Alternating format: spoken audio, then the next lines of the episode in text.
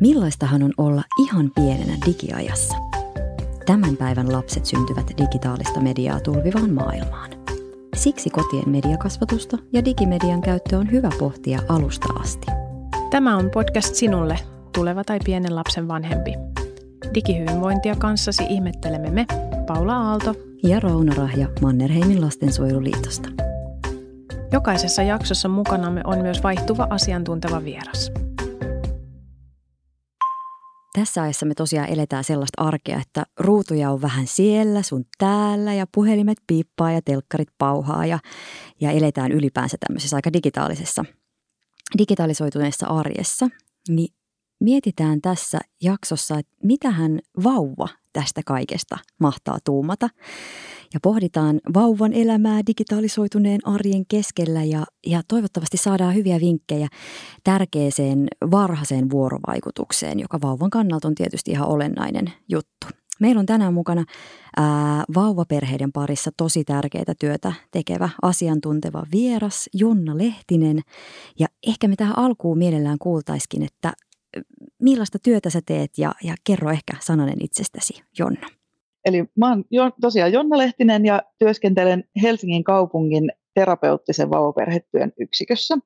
Ja mä oon pohjakoulutukseltani psykologi ja psykoterapeutti ja sitten vielä kouluttaja, psykoterapeutti ja työnohjaaja. Ja tota, meillä on tuossa Helsingin kaupungin terapeuttisessa vauvaperhetyöntekijässä 13 psykoterapeutteja, jotka on myös sitten koulutukselta psy- psykologia ja psykoterapeutteja tai sitten sosiaalityöntekijöitä ja psykoterapeutteja. Ja kuulutaan tämmöiseen Helsingin kaupungin perheiden erityispalveluihin, johon hyvin matalalla kynnyksellä voi ottaa yhteyttä silloin, jos on vauvaperheajassa tai raskaana ollessa huolia. Tämä on semmoinen palvelu, mitä, mitä on eri kunnissa pikkasen eri tavoilla järjestetty, mutta täällä meidän Helsingin kaupungilla meillä on oma yksikkö näille vauvaperheille, kun ollaan Suomen mittakaavassa suurin kunta. Meitä kiinnostelee tänään ihan hirveästi just nimenomaan vauvan ja vanhemman välinen semmoinen varhainen vuorovaikutus. Kertoisitko meille vähän, mitä se oikeasti tarkoittaa?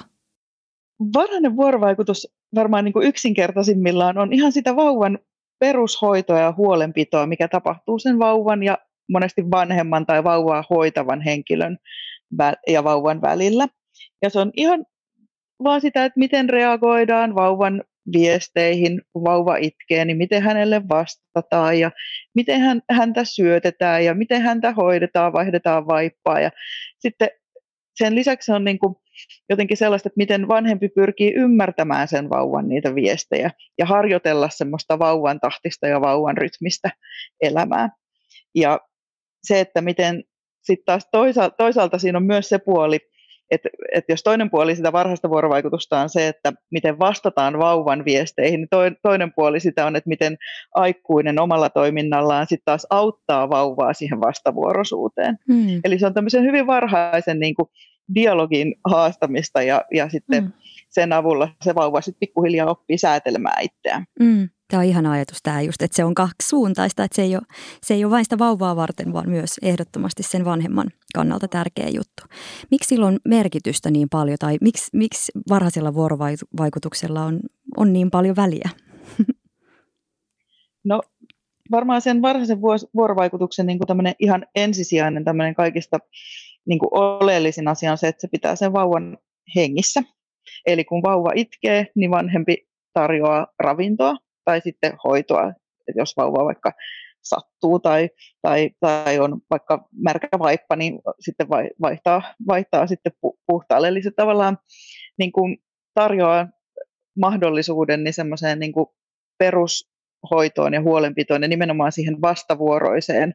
Eli se vuorovaikutus, miten me aikuiset se nähdään, niin se on tällaista niin kuin vastavuorosta keskustelua toisten ihmisten välillä, mutta vauvalla, kun ei ole vielä niitä sanoja, niin hän, hänen vuorovaikutuksensa on se itku ja tuhina, ja mm. vähän myöhemmin myös hymy, mm. ja, ja se siihen, se, siihen siihen niin kuin vuorovaikutusyritykseen vastaaminen ja, ja, ja tota, sen äärellä oleminen, niin kehittää sitten tämän meidän kielellisen vuorovaikutuksen ja tämmöiset mm. sosiaaliset taidot sitten pikkuhiljaa. Joo. Olisiko jotain vinkkejä antaa semmoiselle vanhemmalle, kenen voi olla vaikea tulkita niitä vauvaviestejä?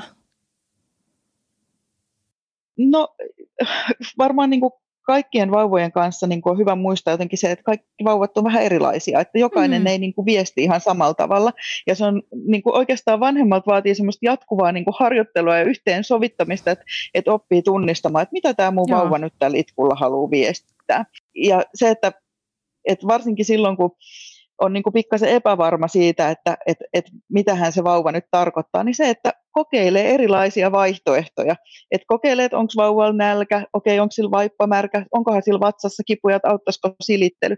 Ihan vaan se, että et kokeilee ja, ja jotenkin niin kuin lähtee miettimään, että mitähän sen vauvan mielessä voisi olla ehkä yhtenä niin kuin tärkeänä osana sitä, sitä on jotenkin se, että erottelee sen, että mitä on minun mielessä ja mitä tämä itku minussa herättää, ja mikä sitten taas on se, että mitä vauvalla on mielessä.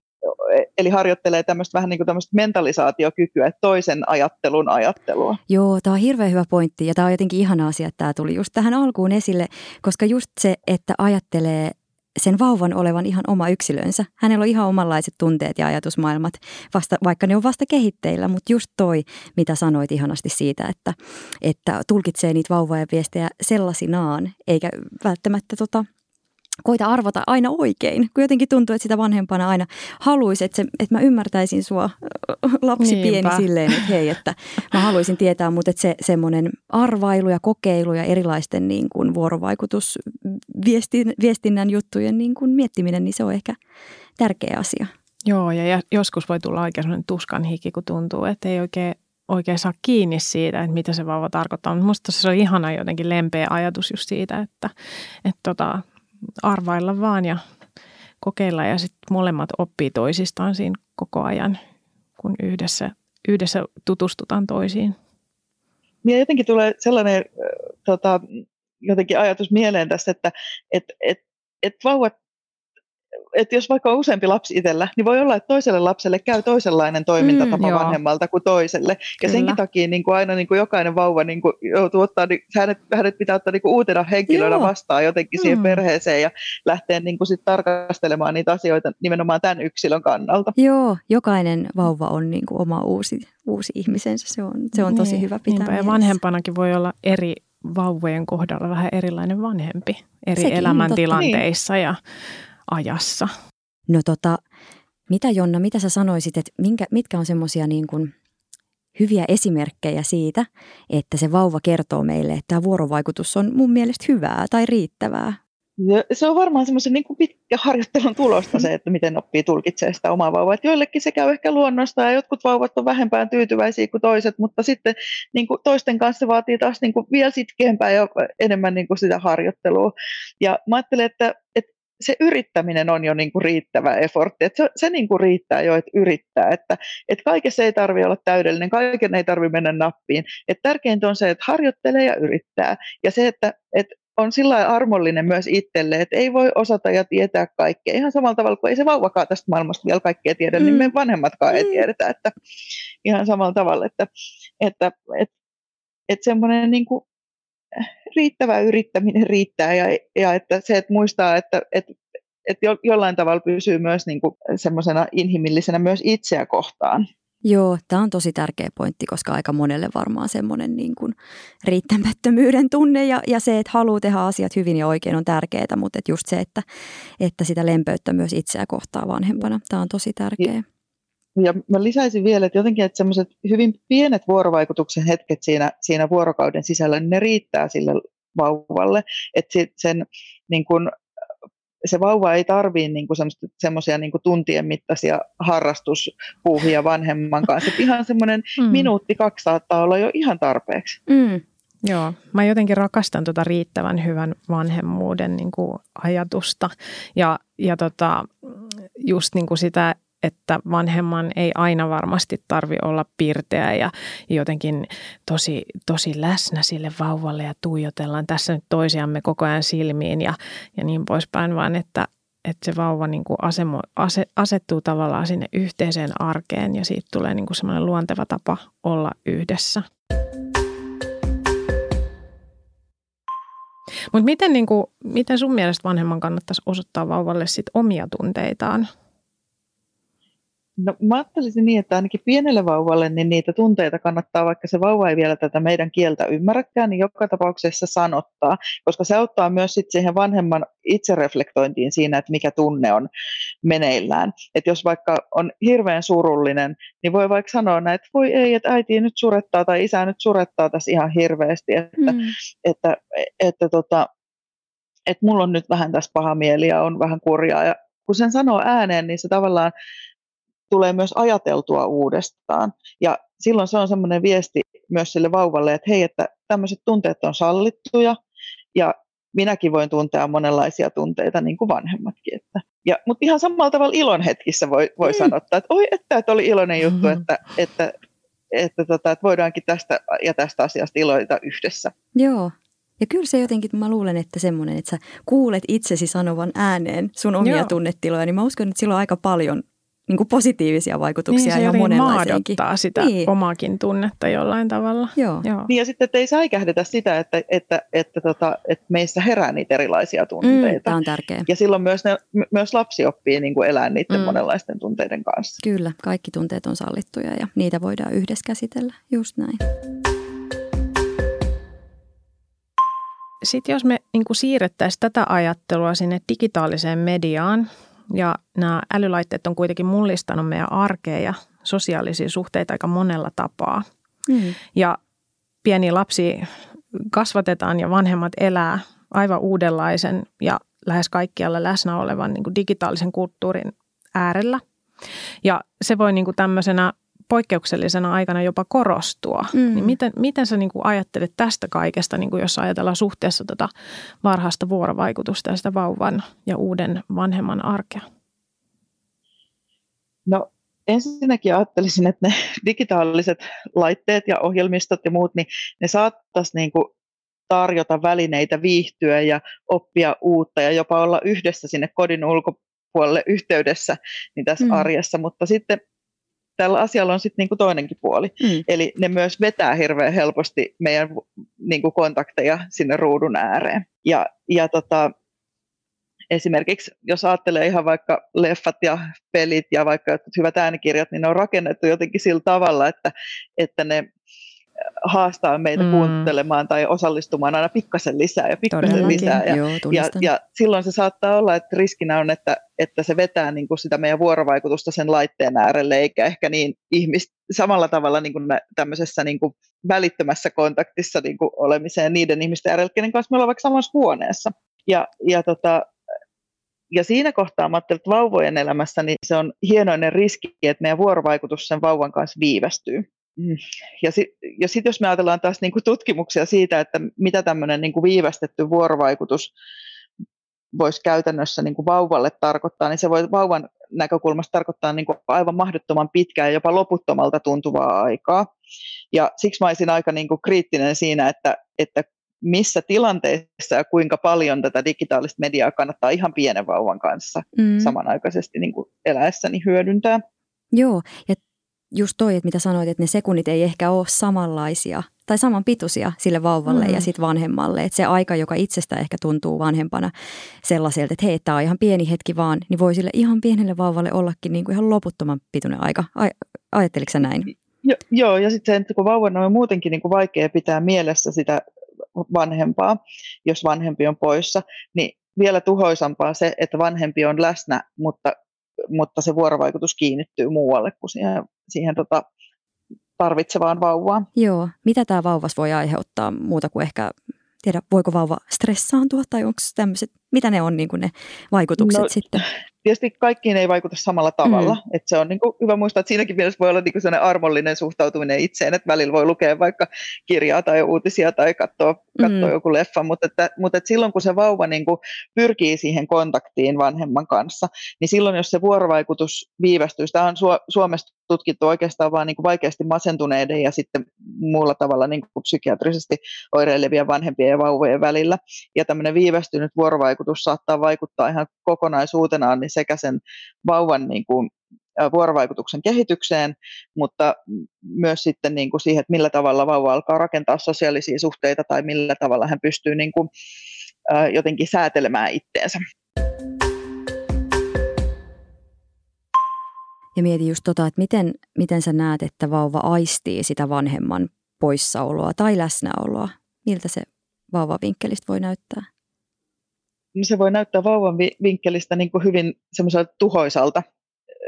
Tota, se, että ei olekaan se lähin vanhempi tai toinen vanhemmista ei ole sa- saavutettavissa. Et kun aluksi vauva ei edes niin kuin ymmärrä olevansa erillinen vanhemmasta, niin, niin, sitten, niin sitten voi olla, että se, se, että vaikka ne ajatukset ei ole tällaisina sanoina, mutta että se voi, voi, voi joka tapauksessa niin lamauttaa esimerkiksi sitä vauvaa. Ja, ja esimerkiksi se, joskus sellaiset vauvat esimerkiksi nukkuu tosi paljon enemmän, kenen kanssa ei olla vuorovaikutuksessa. Okei, tämä oli Ja se estää sitten taas niinku tämän, tämmöistä niinku vuorovaikutuksen kehittämistä, jos, jos niinku nukutaan paljon. Joo. No miten sitten, niin kuin, kun elämä voi muuttua aika isosti sen myötä, että se vauva tulee kotiin ja siihen perheeseen? Ja just, että aikaisemmin ollaan käytetty mediaa jollain tietyllä tavalla ja sitten niin kuin tavallaan uuden vanhemman pitää löytää täysin uusia tapoja jotenkin, miten sitten olla, olla myös niiden digilaitteiden ääressä. Ja ja tota, mä niin kuin itse mietin sellaista, että miten vanhempi niin kuin tietää, että milloin tämä nyt on ihan ok ja milloin ei. Et jos vaikka imettäminen on hirveän pitkä, pitkältä ja tylsältäkin voi tuntua vanhemmasta niin kuin pitkiä aikoja ollaan siinä vauvan kanssa se sohvalla, niin, niin minkälaisissa tilanteissa sitten niin kuin on ok ehkä ottaa se kännykkä siihen olla sen puhelimen äärellä ja minkälaisissa tilanteissa niin kuin se kannattaa jättää pois? Olisiko sulle no, tähän jotain ihan suoraan? suoraan? No, no mä, mä ajattelisin, että ainakin siinä niinku, semmoisen niinku vaihtamisen ja siirtymisen tilanteessa olisi hirveän hyvä, että voisi keskittyä vaan siihen vauvaan.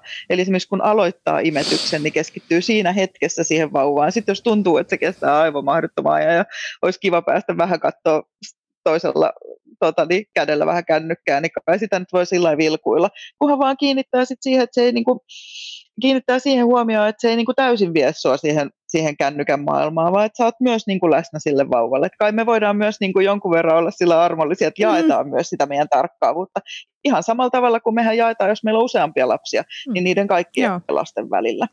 Mutta se, että ei jätetä sitä vauvaa odottamaan yksin niiden vaikeiden tunteiden kanssa. Niin, ja ehkä se, että silloin kun se vauva itse oma-aloitteisesti hakee sitä kontaktia, niin siihen voisi olla syytä vastata vai mitä Joo, ajattelet? Kyllä, kyllä. Hommat seis. Hommat seis, vauva katselee ja heiluttelee käsiä. Ja... Niin. Mm. Joo. Eli tämä nykyinen digitalisoitunut maailma myös mahdollistaa meille sen, että, että me voidaan ajastaa ja tallentaa niitä, niitä tota, mm-hmm. erilaisia digitaalisessa muodossa olevia ohjelmia ja, ja tota, leffoja ja pelejä ja katsoa niitä silloin, kun se meidän perheelle sopii mm, ja milloin se sopii siihen vauva-arkeen. Ja sitten tietysti yksi mahdollisuus on myös se, että, että toinen vanhempi voi kat- tai toinen sukulainen tai läheinen voi huolehtia vauvasta silloin, kun meillä on tärkeää, että me saadaan katsoa joku elokuva tai lukea kirjaa tai, mm. tai osallistua johonkin pelaamiseen. Joo, just näin. Joo, tämä just, että jos on perheitä, joissa on kaksi aikuista, niin voi ottaa tämmöisiä hetkiä, että hei, niin. sun huki Joo, sulla on vauvan kanssa ja nyt mä vauvat. hoidan nämä mun kaverikuviot tai jotkut niin, täällä jossain, koska niin. sekin on sitten sitä tärkeää, joka tuo sitä voimavaraa siihen arkeen. Mutta joo, just tämä tämmöinen pallottelu ja nimenomaan ehkä sen vauvan, vauvan kannalta parhaimpien menetelmien löytäminen siihen arkeen, niin voisin kuvitella, että vie aika pitkälle. No tuleeko sulle mieleen jotain vinkkejä, mitä huomioida sellaisessa kodissa niin kuin ylipäänsä siihen niin kuin median käyttöön liittyen. Meillä on paljon muitakin laitteita kuin puhelimet pelkästään meidän kodeissa, niin onko jotain vinkkejä siihen, mitä vauvaperheessä voisi olla hyvä ottaa huomioon? No silloin ainakin, jos on niin kuin innokas musiikin kuuntelija vaikka, niin, niin voisi miettiä sitä, että minkälainen äänimaailma siellä kodissa on ja että musiikki ei ehkä vauvalle sovi olla hirveän dramaattista tai semmoista äkkisti vaihtelevaa tai hirveän pelottavaa. Että ehkä mun mielestä hyvä esimerkki siitä on se, että kun joskus on tutkittu sitä, että mitä jo, jo niin kuin raskauden aikana vauva kuulee, niin mm. vauva saattaa innostua semmoisesta Mozartin pimpottelusta, mutta sitten kun sieltä soikin Bachia oikein kovalla, niin se saattaakin se vauva ihan stressaantua. Niin ihan samalla mm. tavalla, sit kun se vauva on syntynyt, niin, mm. niin voi olla, että semmoinen kevyempi musiikkimaailma esimerkiksi siellä kotona, niin voi olla tosi piristävää ja innostavaa sille vauvalle, mutta sitten kun vauva käy nukkuun, niin sitten voisi olla vähän hiljaisempalla tai jotenkin vielä niin kuin rauhallisempaa äänimaailmaa mm. siellä kotona. Mutta totta kai tämmöiset tavalliset puheääneet ja mu- muut voi ihan hyvin kuulua. Sitten toinen, mitä mä mietin, niin jos on isompia lapsia tai toinen vaikka vanhemmista haluaa pelata ö, tota, erilaisia pelejä, niin ehkä sitä, että voisiko pelaa eri huoneessa kuin vaikka missä mm, vauva nukkuu. Mm. Ja sitten myös se näytön valo saattaa vaikuttaa siihen vauvan unen laatuun. Että vauvalla on aika ohuet noi äh, silmäluomet esimerkiksi, mm. niin senkin takia niin se paikka, missä vauvan olisi tärkeää saada sitä lepoa, niin, niin pitäisi olla aika sillä rauhoitettu. Mutta totta kai semmoiset tavalliset kodin äänet voi kuulua kyllä. Joo. Toi oli itselle muuten semmoinen jotenkin, nyt pysähdyin niin. oikein, niin kuin, että enpä ole ikinä ajatellutkaan, että vauvan luomet on niin. ohu, että, että sieltä voi niin kuin, tosiaan nämä kirkkaat valot näkyy läpi niin kuin ihan eri tavalla. No on, tämä oli ainakin mulle kanssa ihan Joo. semmoinen, en ole osannut tätä ajatella, vaikka tietysti tiedetään, että hmm. rauhoitetaan sitä uniaikaa, mutta tämä oli hyvä konkreettinen Joo. juttu, joka avasi sitä vauvan Joo, kokemusta. Kyllä. kyllä. Tämä voi olla semmoinen kysymys, että eihän me tiedetä, kun me ei niiden vauvojen puolesta osata, osata sanoa, että me mm. arvaillaan ja yritetään parhaamme mm. heidän kanssaan. Mm-hmm. Mutta mitä sä Jonna luulet, millaista mahtaa olla ihan pieni digiajassa?